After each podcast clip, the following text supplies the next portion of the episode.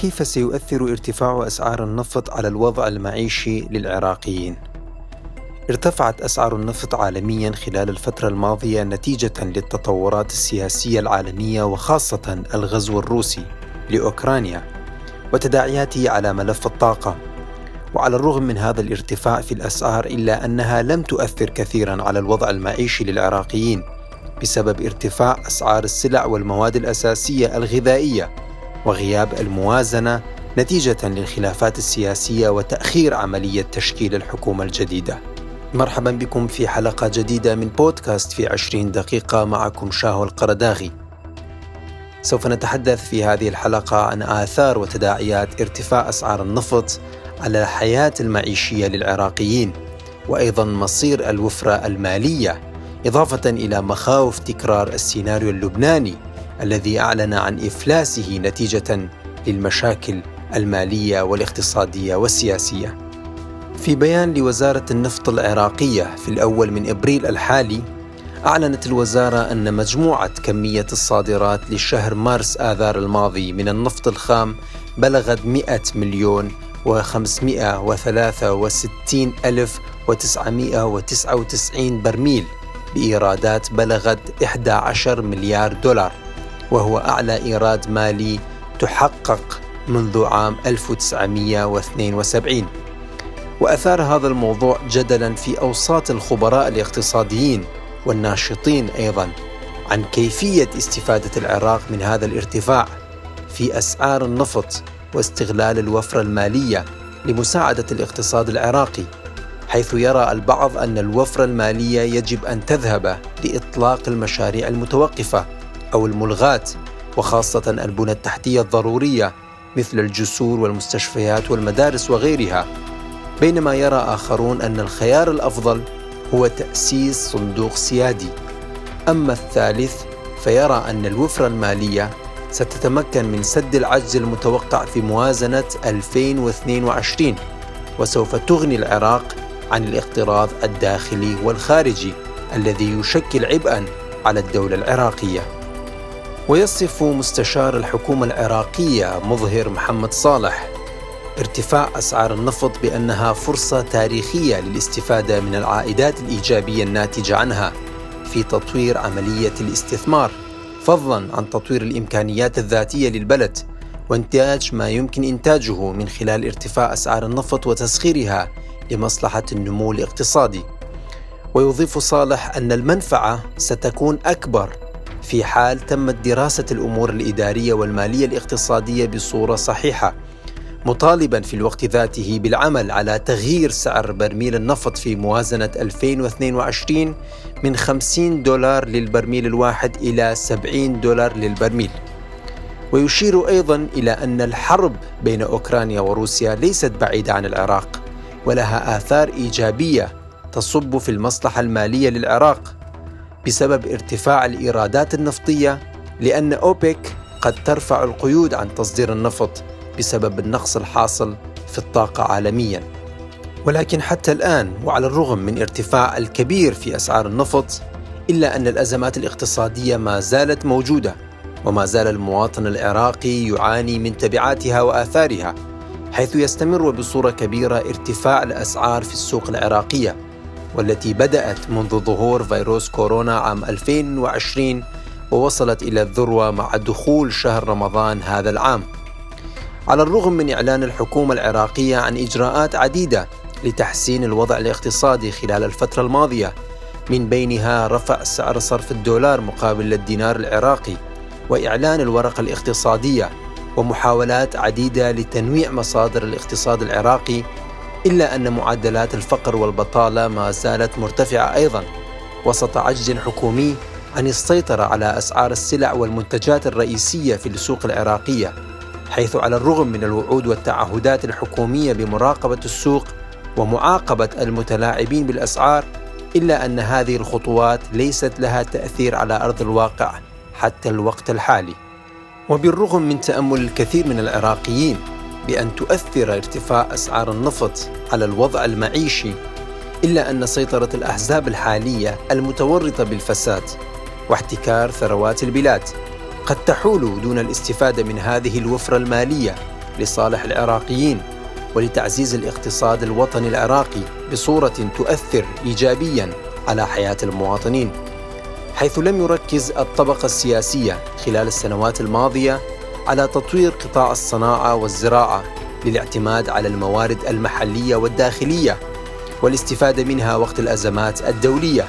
ونتيجة لغياب سياسات حكيمة وسليمة في هذه المجالات أصبح البلاد يعتمد بشكل كبير على الاستيراد من الخارج ويتأثر بشكل مباشر بالأزمات الدولية والخارجية حيث أن ارتفاع الأسعار عالميا سوف يؤثر على الوضع المعيشي للمواطن العراقي بصورة مباشرة في ظل احتكار السوق من قبل بعض الشركات المرتبطة بالأحزاب السياسية وتلاعبها بالأسعار واستغلالها للأزمات لزيادة الأرباح على حساب المواطن العراقي. وبخصوص هذا الأمر وللحديث أكثر عن هذا الموضوع نستضيف الباحث الاقتصادي العراقي الأستاذ حمزة الحردان ونسأله اولا بعد إعلان العراق عن تحقيق 11 مليار دولار من بيع النفط في مارس المنصرم.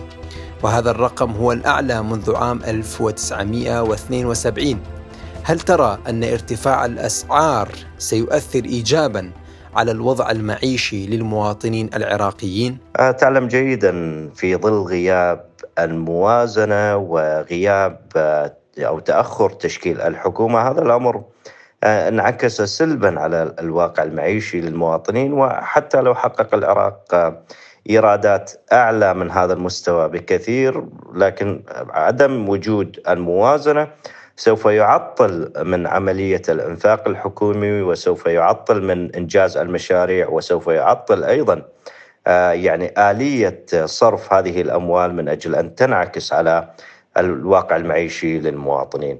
آه، المشكلة الآن يعني لقد تجاوزنا الربع الأول من السنة المالية والعام المالي لعام 20 22 وحتى هذه اللحظة لا توجد بوادر ل عملية تشكيل الحكومة من أجل أن تقوم بإرسال قانون الموازنة إلى مجلس النواب ويتم بعدها التصويت عليه وبعدها يعني سوف نأخذ يعني لو قلنا على سبيل المثال سوف تشكل الحكومة الشهر القادم بعدها نحتاج إلى شهرين من أجل أن يتم التصويت على الموازنة وأن تدخل في حيز التنفيذ. فهذا يعني أننا سوف نقترب من النصف الأول من العام المالي لسنة 2022 والعراق بدون موازنة. فحقيقة يعني من وجهة نظري لن ينعكس هذا الأمر إيجابا مهما آه، تحققت آه، أو أو ارتفعت الواردات للدولة العراقية أو الحكومة العراقية في ظل غياب رؤية حقيقية لآلية الإنفاق وغياب الموازنة وأيضا آه، اتجاه الحكومة للأسف في كل مرة إلى آه، موضوع الموازنات التشغيلية وعدم تخصيص ما يكفي من الأموال للموازنات الاستثمارية واستحداث المشاريع و تعلم جيدا أن استحداث المشاريع والتوجه إلى القطاع الاستثماري الحكومي سوف يؤثر هذا على فرص العمل سوف يزيد من فرص العمل للباحثين عنه. آه، أيضا سوف ينعكس على المشاريع وحركة السوق. فكل هذه بالتأكيد لو كانت هناك نوايا حقيقية بأن تصرف هذه الأموال أو هذه الواردات الكبيرة آه، بالشكل الصحيح آه، بالتأكيد سوف تؤثر ايجابا. لكن أنا تحدثت عن واقع الحال اليوم لا أرى لها أي انعكاسات إيجابية. على الوضع المعيشي للمواطنين. وكيف ترى مصير الوفرة المالية وخاصة في ظل الخطط الحكومية لمواجهة الفساد ومراقبة السوق واسترداد الأموال المنهوبة وباقي المشاريع الإصلاحية التي تم الإعلان عنها خلال الفترة الماضية، وهل تم تنفيذها على أرض الواقع حتى يتأمل المواطن العراقي بمصير الوفرة المالية الحاصلة حاليا؟ نذكر جيدا قبل عام أصدر أو أعلن آه، رئيس الجمهورية السيد برهم صالح عن آه، إرسال قانون آه، استرداد الأموال المنهوبة أو المهربة خارج العراق والتي يعني تبلغ قيمتها قرابة المئة مليار دولار تم يعني تهريبها بشكل غير رسمي.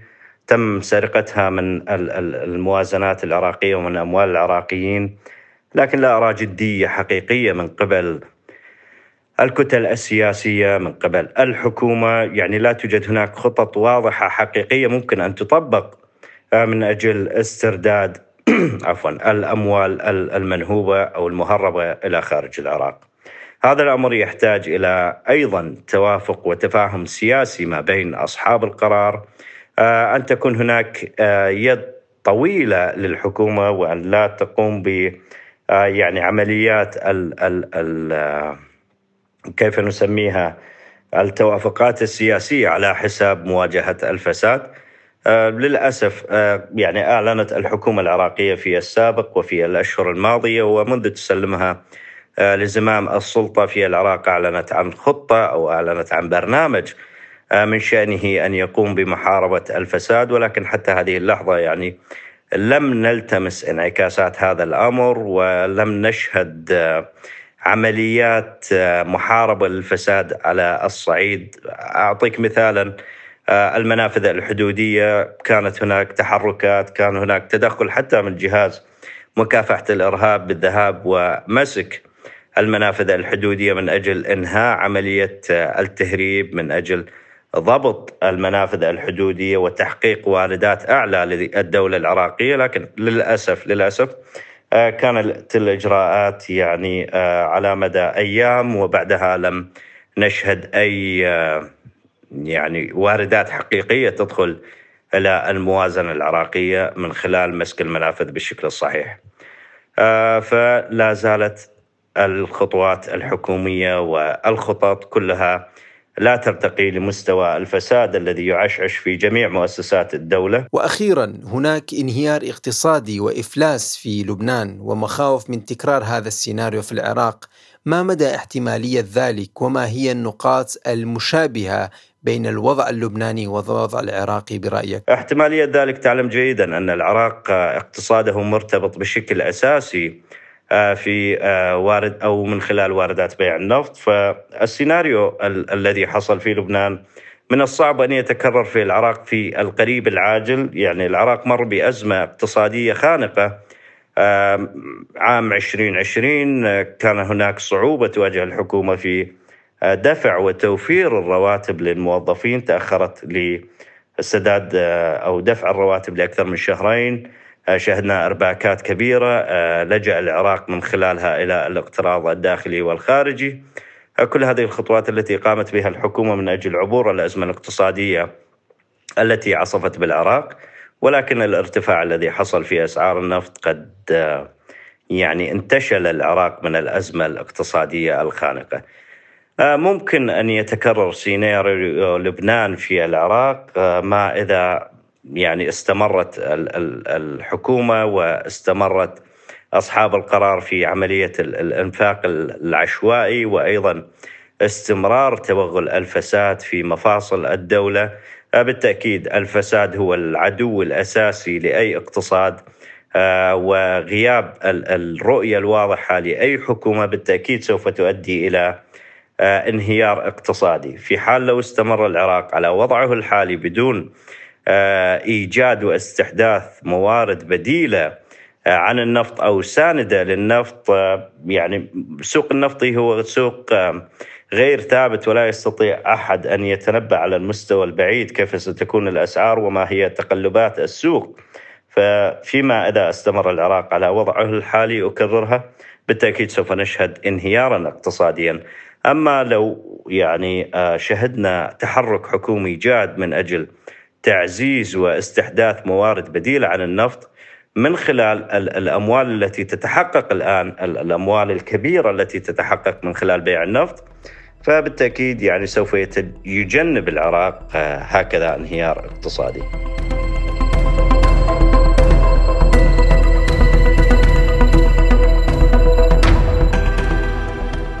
ويبدو أن هناك مخاوف حقيقية من تكرار السيناريو اللبناني في الانهيار الاقتصادي لأن العراق الآن يمر بانسداد سياسي وعرقلة لتشكيل الحكومة الجديدة. وهذا تكرار للسيناريو اللبناني الذي يمر دائما بمشاكل سياسية. وحول هذا السيناريو حذرت موقع ميدل إيست أونلاين من تكرار السيناريو اللبناني في إفلاس الدولة ومصرفها المركزي في العراق أيضا. بسبب تشابه البلدان كثيرا في النظام السياسي والاقتصادي فضلا عن توأمة الفساد والإفساد بينهما.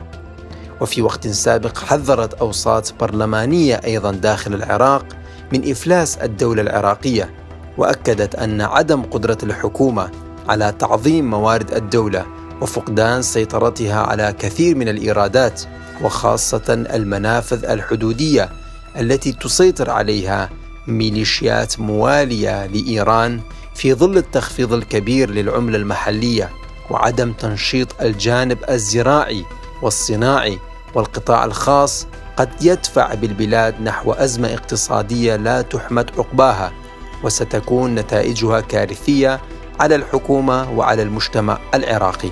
وبالتزامن مع إعلان الإفلاس في لبنان ظهر الحديث عن تجميد أرصدة بمليارات الدولارات تعود لقيادات وأطراف عراقية في بنوك لبنانية حيث تحدث الباحث العراقي باسل حسين عن أن حجم الأموال العراقية المودعة في لبنان تبلغ 16 إلى 18 مليار دولار. معظمها ناجم عن عمليات فساد جرت في العراق حيث سهلت المصارف اللبنانية عمليات الإيداع والتحويل للعراقيين في السنوات الماضية. وكانت مركزا مهما ماليا للشركات والمسؤولين والسياسيين العراقيين بينما أكد نائب برلماني عن تجميد ما يقارب 650 مليون دولار من أموال نفط إقليم كردستان العراق في بيروت بعد إعلان الحكومة اللبنانية إفلاس الدولة وكانت الأموال المجمدة في حساب شركة قبرصية خاصة بالتاجر الباكستاني مرتضى لاخاني. والذي كان يعمل وسيطا لبيع نفط الإقليم كردستان العراق لأطراف خارجية. ونتيجة لذلك يخشى الكثير من العراقيين من تكرار السيناريو اللبناني وخاصة في ظل التشابه الكبير في النظام السياسي وفي الفاعل السياسي الموجود حيث يعاني العراق أيضا من محاصصة طائفية وسياسية تؤثر بشكل كبير على الحوكمة وعلى السياسات التقويمية إضافة إلى أن العراق مثل لبنان أيضا واليمن يخضع للنفوذ الإيراني وخاصة في ظل وجود وكلاء ينفذون الأجندة الإيرانية على حساب المصالح الوطنية حيث أن العراق فيه الكثير من الأطراف السياسية التي تنتهج سياسات وأجندة تتوافق مع المصالح الإيرانية. وهي تعرض المصالح الوطنية العراقية إلى الخطر وتعرض الاقتصاد العراقي إلى الإفلاس وتؤدي إلى انتشار البطالة والمواد المخدرة والفساد والفوضى كما نرى في لبنان واليمن وباقي المناطق التي ينتشر فيها النفوذ الإيراني بشكل واسع. وفي ظل هذه المعطيات والوقائع والحقائق فإنه ليس من المتوقع أن يؤثر ارتفاع أسعار النفط على الوضع المعيشي للعراقيين بصورة إيجابية. بل على العكس تماما هناك مخاوف من أن يؤثر سلبيا على حياة العراقيين وخاصة من الناحية الاقتصادية. في ظل ارتفاع مستمر لأسعار السلع والمواد الغذائية الرئيسية وغياب الرقابة أو التدخل الحكومي للسيطرة على هذه الأسعار وأيضا غياب سياسات وطنية اقتصادية تدفع باقتصاد البلد إلى الاعتماد على نفسها ولا تتأثر بالأزمات الخارجية بصورة مباشرة. وكان من الممكن أن يتحول ارتفاع أسعار النفط عالميا إلى فرصة ذهبية للعراق لتطوير اقتصاده وزيادة الإعمار والازدهار الداخلي وأيضا بما يؤثر ايجابيا على حياة العراقيين. ولكن بسبب وجود طبقة سياسية لا تكترث لمصالح العراقيين وتفضل الأجندة الخارجية على الأجندة الداخلية فإن العراق لن يشعر كثيرا بهذه الفوائد والوفرة المالية ستذهب إلى المجهول وسيكون مصيرها مصير الأموال الضائعة التي تقدر بمئات المليارات الدولارات منذ 2003 وحتى اليوم. إلى هنا ينتهي حلقتنا من هذا الأسبوع من بودكاست في عشرين دقيقة. تحدثنا فيها عن تأثير ارتفاع أسعار النفط عالميا على الوضع المعيشي للعراقيين في ظل ارتفاع مستمر لأسعار السلع الغذائية. شكرا لكم لحسن الاستماع وإلى اللقاء في الحلقات القادمة.